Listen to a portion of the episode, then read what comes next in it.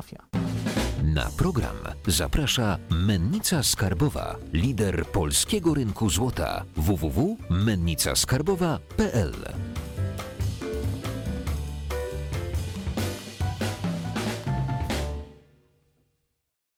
Jacek Jakubiuk, witam na kanale Finansowy Preppers. Dzisiaj naszym gościem jest przedsiębiorca, dziennikarz, podróżnik Wojciech Siryk. Dzień dobry. Prowadzisz kanał podróżniczy Ten Świat jest Nasz. Ym, Podróżujesz po różnych krajach. Jak wiadomo, podróże czegoś nas uczą. Ty jako przedsiębiorca pewnie też znajdujesz tam jakieś smaczki dla siebie, które później wykorzystujesz, oprócz y, robienia samych materiałów. Ym, Wiem, że teraz bardzo dużą uwagę jakby wszyscy kierują na Chiny. Y, Czym, czym, ten, czym, czym w ogóle Azja się różni od, y, od nas, od Europejczyków, od światu, świata zachodniego? Myślę, że jeżeli chodzi o różnice pomiędzy Europą i Azją, jest ich całkiem sporo, przy czym tych różnic jest również dużo wewnętrznie, tak wewnątrz Europy, jak i wewnątrz Azji, także y, tutaj musielibyśmy jednak sprecyzować, o jakich różnicach mowa. Natomiast to, co na pewno różni większość Azji od większości Europy, jest jednak, pode- y, jest jednak podejście do pracy. Tam się pracuje znacznie więcej i ten wątek przewijał się, jeżeli chodzi o kontrast Europy i Azji, właściwie zawsze, kiedy podejmowałem temat dowolnego miejsca w Azji. Zarówno te miejsca, w których byłem, jak i te miejsca, którymi się interesowałem, jak i po prostu miejsca, o których zdarzyło mi się rozmawiać. Na przykład nigdy nie byłem i nie interesowałem się Malezją, ale miałem okazję poznać Malezyjczyka. Jego refleksją było to, mm, to była osoba, która przeprowadziła się do Europy, że on tak przynajmniej to określił. W Azji twoje życie skupia się w 80% na pracy, w 20% na, na życiu jakimś tam prywatnym, natomiast w Europie to jest według niego 50 na 50. Swoją drogą, taka ciekawostka, on się przeprowadził do Europy. Y, Ja poznałem go w pracy, pracując wtedy jeszcze na zachodzie w Szkocji na emigracji Y, i on pracował na magazynie, tam gdzie ja wtedy, to już było kilka lat temu, był jednocześnie w dzień programistą, i twierdził, że rozważa jesz- jeszcze y, jeżdżenie na Uberze. Czyli chciał ciągnąć naraz trzy różne etaty. Y, I ja odpowiedziałem mu, że no to, to mówisz, że w Europie 50 na 50, bo tutaj się lepiej żyje, przyleciałeś i pracujesz właściwie non-stop. Z jednej pracy do drugiej. Tylko się uśmiechnął. Także chyba, chyba ciężko pozbyć się tej Znaczy, mentalności. Jak, jak też myślę o Azji, to, to widzę Rosję, bo jednak dużą część tego kontynentu zajmuje. W Rosji chyba praca nie jest tak znacząca. No wydaje mi się, że To bardziej tak pod naród słowiański. Ale wracając jeszcze do, do Chin, bo mówi się, że y, my bardzo krótkowzrocznie jako politycy, jako naród, jako, jako ludzie patrzymy, a tam są plany stuletnie i jakby są realizowane jakieś takie wyższe cele. Czy y, rzeczywiście ym, jakby Chiny gospodarczo tak mocno prą do przodu i, i realizują swój plan jakby jako całe państwo, czy to jest taki, taki mit? Myślę, że to jest akurat prawda, przy czym z tą analizą, z zastanawianiem się nad tym, czy oni to na pewno robią, czy robią to dobrze, czy robią to źle, jest pewien taki problem, ponieważ e, rzeczywiście oni konsekwentnie realizują takie długofalowe cele i na Zachodzie zawsze jest to komentowane w ten sposób, że to na dłuższą metę nie będzie działać. Że ta gospodarka, tutaj mam na myśli chińską, jest za bardzo sterowana ręcznie i takie wyznaczanie celów na 20 lat, jakichś tam sztywnych, centralnymi decyzjami, yy, te słynne już przecież puste miasta, puste osiedla, że to pręd- prędzej czy później się wysypie wszystko. Tylko problem polega na tym, że tak się mówi. Teraz tak się mówiło 5 lat temu, 10, 15, 20, 30 i pytanie, kiedy to wszystko rzeczywiście ma się wysypać. Więc jak to się skończy, tak naprawdę nie wiemy. Może okaże się, że ta ich droga jest skuteczniejsza. Mówi się, w ostatnio, mówi się ostatnio bardzo dużo, że rzeczywiście nasila się to napięcie amerykańsko-chińskie, więc może my będziemy to, to obserwować, która strona zwycięży, czy ta bardziej scentralizowana, azjatycka, pokorna wobec władzy centralnej, czy jednak ta liberalna, amerykańska. Ciekawie to wygląda, bo teraz jakby, jeżeli chodzi o Amerykę, bardzo dużo się działo w zasadzie na ulicach miast. e, Było bardzo, bardzo gorąco, a w Chinach było spokojnie. Jakby z, te, z, te, z tego, co chyba do nas dociera, bo e, przepraszam, jest jakieś przekłamanie takie informacyjne w tym, co się dzieje tam, a z tym, co wychodzi na, na zewnątrz? Wydaje ci się, że Azja w ogóle jako, jako obszar jest taka. mm, Gdzieś tam oni mają wszystko poukładane w takim świecie trochę komunistycznym i mają taką barierę informacyjną, czy, czy jakby wszystko jest klarowne, to co do nas dociera?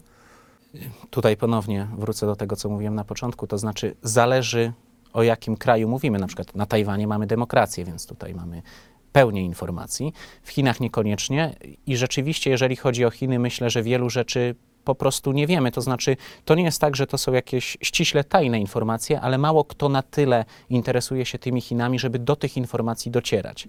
Ale w przekazie masowym rzeczywiście na pewno wiele informacji do nas po prostu nie dociera. Jeżeli ktoś bardzo głęboko y, chciałby szukać, to, to znalazłby te informacje, ale o to jest naprawdę trudno. Y, no i samo to, że tam jest jednak ten ich wewnętrzny internet. Jest to bariera, ponownie, może nie, nie do przejścia, natomiast uciążliwa i, i wiele osób po prostu już daruje sobie to przebijanie się pomiędzy tymi dwoma światami internetowymi. Okej, to jakby idąc od najbardziej pracowitego mm, społeczeństwa do najbardziej leniwego. Nie chciałbym nikogo urazić, ale jakby taka jest, mm, tak są, tak są postrzegane kraje afrykańskie. Ty też w, w krajach afrykańskich byłeś. Mm, Z tego, co jakby my słyszymy, co, co się odbija w mediach, tam jest głód, bieda, jakby z, cze- z czego to wynika i czy tak naprawdę jest, że jedziemy do Afryki i no, Jeżeli chodzi o Afrykę, to ja tak naprawdę zajmowałem się i nagrywałem program o najbogatszym kraju Afryki subsaharyjskiej, per capita najbogatszym, czyli o Botswanie. I to jest trochę tak jak z innym krajem, który ja, o którym, ja, którym też się kiedyś zajmowałem, jak z Chile w Ameryce Łacińskiej. To znaczy Chile w Ameryce Południowej, czy szerzej łacińskiej, jest y, uznawane za najbardziej europejski kraj tego regionu. I podobnie z Botswaną w Afryce, to znaczy o Botswanie mówi się, że to tak naprawdę nie jest typowy afrykański kraj, ponieważ tak dobrze się rozwinął, że jeżeli byłeś w Botswanie, to tak naprawdę nie widziałeś prawdziwej Afry- Afryki. Więc, więc ja widziałem tą powiedzmy bardziej przystępną Afrykę, a mówię przystępną dlatego, że jest to kraj, jak wspomniałem, najbogatszy, najszybciej rozwijający się wciąż. Y, dosyć szybko się rozwija, wszystko za sprawą bardzo bogatych y, złóż diamentów i jednocześnie niewielkiej populacji. Czyli te szerokie zasoby dzielone są na względnie niewielką liczbę mieszkańców. Jednocześnie jest to kraj względnie bezpieczny, co jest dosyć nietypowe dla Afryki, także y, to nie do końca Afryka, ta Botswana, nie do końca Afryka. okej, ale różnice zauważyłeś takie znaczne, czy Da się zauważyć te różni- różnice. Nie wiem, czy znaczne. Tam przede wszystkim wciąż jest problem bezrobocia, około 20%. To dużo. Cały czas y, są sytuacje, w których jeżeli na przykład dana kopalnia w mieście pada, to miasto niemal natychmiast podupada. Y, I to są takie dosyć duże wahania. Wiem, że tam w Afryce, i też się z tym osobiście spotkałem, y, tam w Botswanie, y, wiele osób postrzega Europę jakie, jako miejsce znacznie lepsze do życia. Y, Ja miałem taką zabawną nawet sytuację. Jest to na jednym z filmów na moim kanale. Mówię, mówię tutaj o making offie, nie, nie w głównych odcinkach. To znaczy w nocy na dworcu autokarowym młodzi mieszkańcy Botswany usłyszeli, że jesteśmy z Polski i, i zaczęli rozmawiać z księdzem, który nas tam po tej Botswanie oprowadzał. On później nam skrócił tę rozmowę. Otóż dowiedzieli się, że jesteśmy z Polski. Bardzo chcieli wyjechać razem z nami do Polski i zostać na przykład naszymi ogrodnikami. Ja wtedy się upewniłem, czy oni na pewno wiedzą, gdzie leży Polska i, i o jakim kraju rozmawiamy, a ksiądz na to coś ty. Oni myślą, że to gdzieś tam koło Londynu. Także y, oni często wciąż chcieliby znaleźć szczęście jednak poza swoją ojczyzną, bo wiedzą, że to przebicie zarobków cały czas jest bardzo duże. Y, Ja opowiadałem o tej Botswanie, mówiłem, że ten kraj się bardzo szybko rozwija, że jest dosyć bogaty jak na tamten region świata, ale to wciąż daleko do, do nawet naszego standardu, ponieważ oprócz tego, co widzimy w statystykach per capita, tych zarobków czy wzrostu gospodarczego, mamy jeszcze różnice majątkowe. I tak jak my gonimy Niemców y, zarobkami, ale w majątku wciąż nam daleko, tak oni podgonili też trochę tymi zarobkami, ale im w majątku, rodzinom botswańskim, mieszkańcom Botswany, to dopiero do nas daleko. Także wiele jeszcze przed nimi i jak najbardziej oni chcą pracować, chcą się rozwijać. Yy, tutaj mogę chyba wpleść wątek pomocy socjalnej. To jest bardzo interesujące właśnie w kontekście Botswany, bo tam te pieniądze z diamentów się pojawiły. I rzeczywiście było to pewnym błogosławieństwem. Tak chyba trzeba powiedzieć, bo, bo naprawdę to na tym ten rozwój w dużej mierze się y, opierał i na tym, że tych pieniędzy nie przejedzono. I oprócz tego, że inwestowano w infrastrukturę, w edukację, w ochronę zdrowia, to oczywiście pojawiły się zalążki, może niedużego, ale jednak systemu socjalnego. Przy czym, to również anegdotyczne takie dowody, ale, ale o takich mi opowiedziano na miejscu.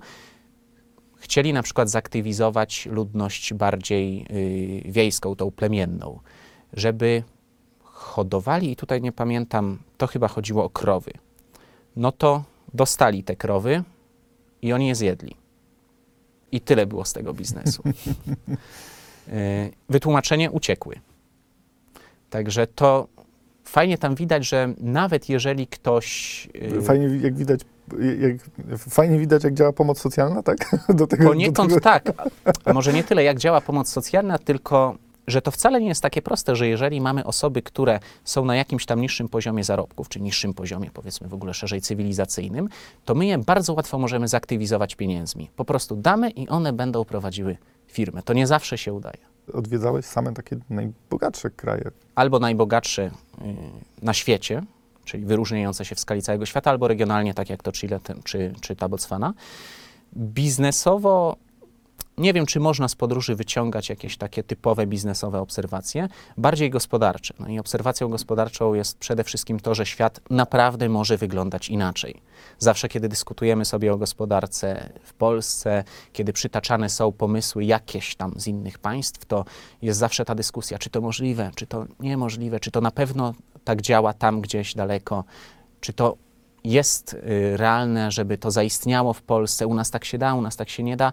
Tymczasem, jeżeli polecimy gdzieś na miejsce i po prostu mamy z tym styczność, tak jak na przykład drobna przedsiębiorczość na Tajwanie, to znaczy wchodzimy uli na, y, w ulicę, na której takich drobnych punktów gastronomicznych mamy na przestrzeni kilometra, półtora kilometra, powiedzmy kilkaset. I to po prostu jest obok nas, to te wszystkie takie myśli i, i, i gdzieś tam blokady w głowie na zasadzie to chyba nie działa, nie wiadomo, czy to się sprawdzi, to znikają natychmiast, bo jeżeli jestem w tym miejscu i widzę, że to po prostu działa jak należy, to, to ja już takich blokad nie mam. I, I myślę, że dużo śmielej niż średnia w Polsce y, aplikowałbym poszczególne rozwiązania, rozwiązania z kolejnych państw do Polski.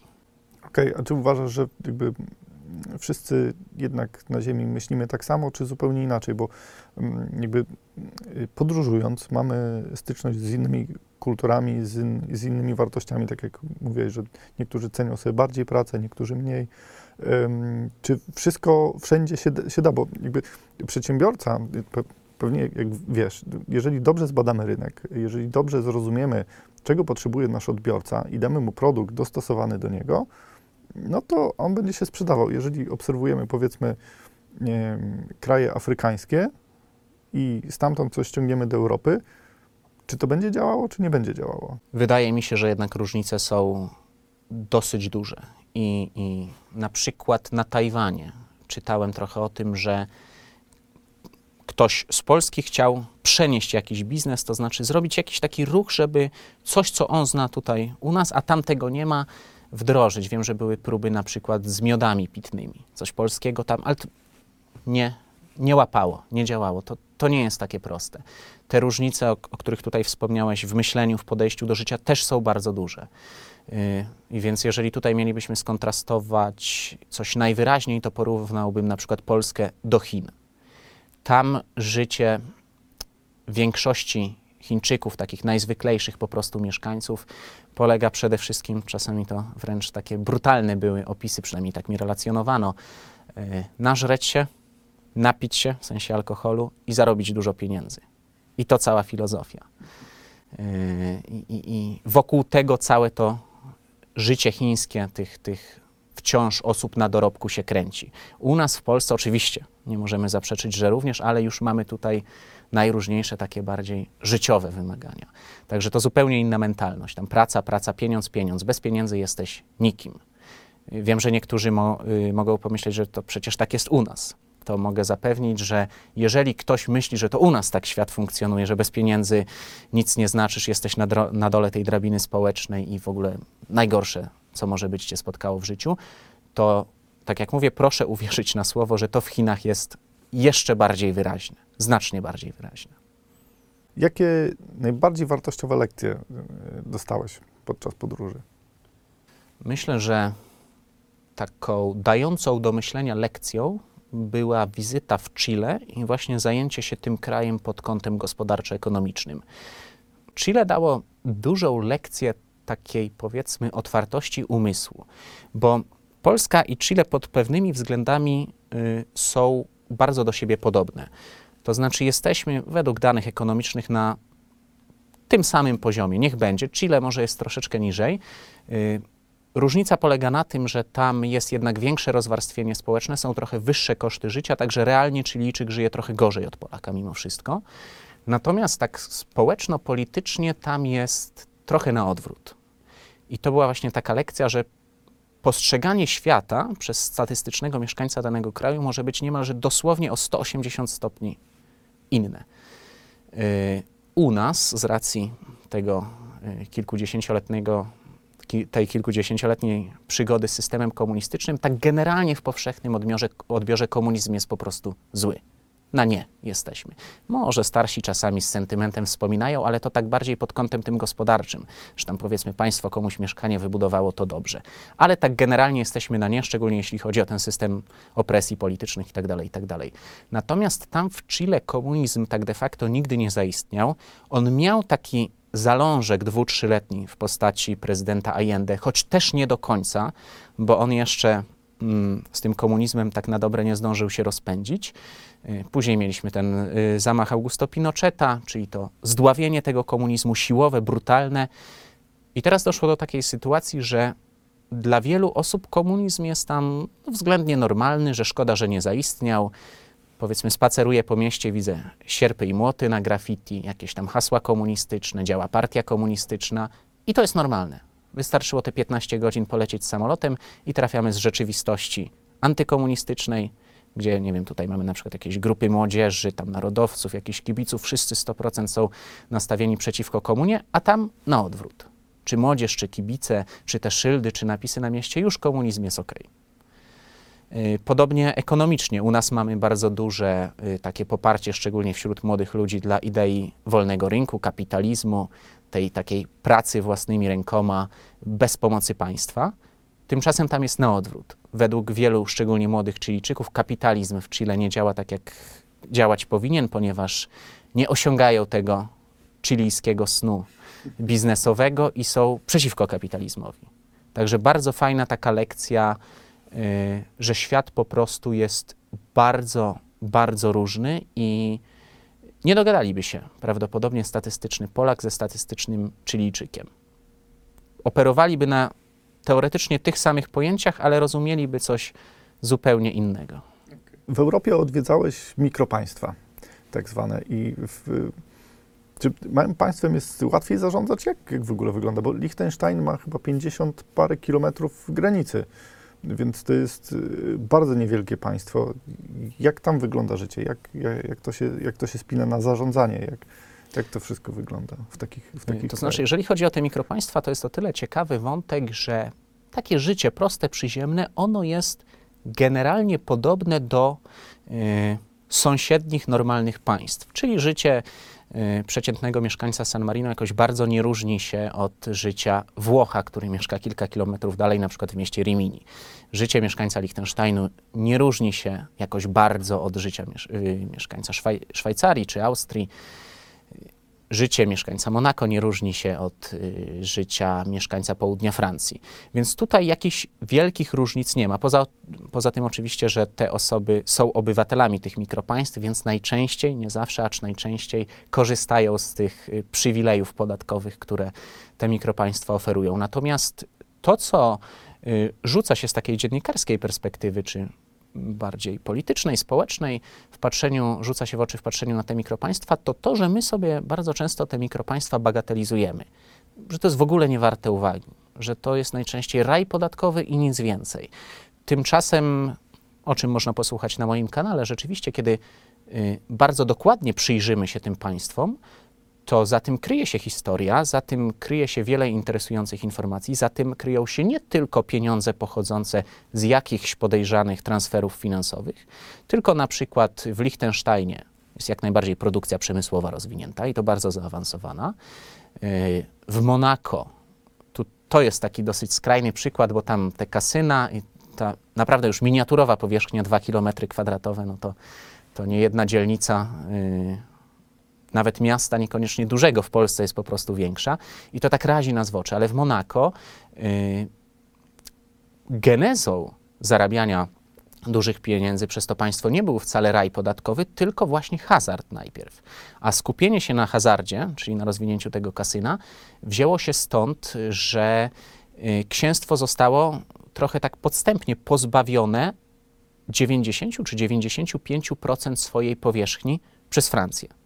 Monako było kiedyś, 150 lat temu, y, 20 razy większe i zajmowało się, ludność zajmowała się między innymi rolnictwem, ale to wszystko się wtedy posypało przez tą utratę terenu i dopiero wtedy, w odpowiedzi na wyzwania stojące przez, przed tak miniaturowym państwem, postawiono na ten hazard i turystykę, który zaczął przynosić tak duże pieniądze, że zwolniono mieszkańców z podatków i to trwa do dzisiaj. Podczas gdy w takim powszechnym odbi- odbiorze, tak jak powiedziałem, często myślimy, a Monako, raj podatkowy, przyciągają bogatych ludzi i z tego sobie dobr- dobrze żyją. Oczywiście również, ale nie tylko. Przez COVID pewnie nie podróżowałeś ostatnio, ale masz w planach jeszcze jakieś, odwi- odwiedzić jeszcze jakieś kraje? Oczywiście, że tak. Bardzo dziękuję za to pytanie, ponieważ ja dostaję naprawdę sporo wiadomości od widzów. Co dalej? Bo odcinki skończyły się na Monako, minęło wiele miesięcy i nic szczególnego na kanale się nie dzieje. Myślę, że mam tutaj dosyć dobre usprawiedliwienie, właśnie ten COVID i naprawdę duże trudności w podróżowaniu, bo niestety y, te nasze zdjęcia nie wyglądają tak pod kątem realizacyjnym, że z dnia na dzień sobie gdzieś lecimy, tylko to jednak wymaga dwu, trzy, czterotygodniowych przygotowań, więc to było teraz bardzo trudne. W tym okienku letnim, kiedy rzeczywiście względnie y, podróżowanie było możliwe, udało nam się odwiedzić tylko Maltę i to jest odcinek odłożony dopiero do montażu, do, do zrobienia całej serii. Y, W najbliższym czasie, kiedy znowu poluzują te wszystkie obostrzenia, zamierzamy odwiedzić Irlandię. To będzie najważniejszy kraj przyszłej serii. Do tego jeszcze Andora, Belgia, Holandia, Luksemburg. Z tego powstanie cała seria i kiedy będę miał już wszystkie odcinki, emisja. Jak nie, trudno, jak nie trudno zauważyć, ten sezon skupia się na Europie. Liczę na to, że po jego emisji podbiją się ponownie wyraźnie wszystkie statystyki i kolejna seria to już mam nadzieję y, daleki świat, kraje typu Singapur, Nowa Zelandia, Japonia, Korea Południowa, może Południowa Afryka. Bardzo dużo mamy pomysłów, na razie bezpiecznie po Europie, a później w daleki świat. Jeżeli chcecie zobaczyć, gdzie Wojtek już był, to zapraszam na kanał. E, również w VR-ze. Nie wiem, czy już, czy będą dostępne te odcinki.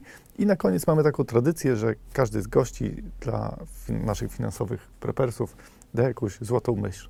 Kamera jest twoja, zapraszam. Skoro cały odcinek skupiony był na wątkach podróżniczych, to może będę się trzymał tej tematyki i podsumuję y, całość tego odcinka taką, w cudzysłowie oczywiście, złotą myślą, bo aż taka złota to ona nie jest. Y, świat naprawdę w 2021 roku jest w zasięgu każdego z nas.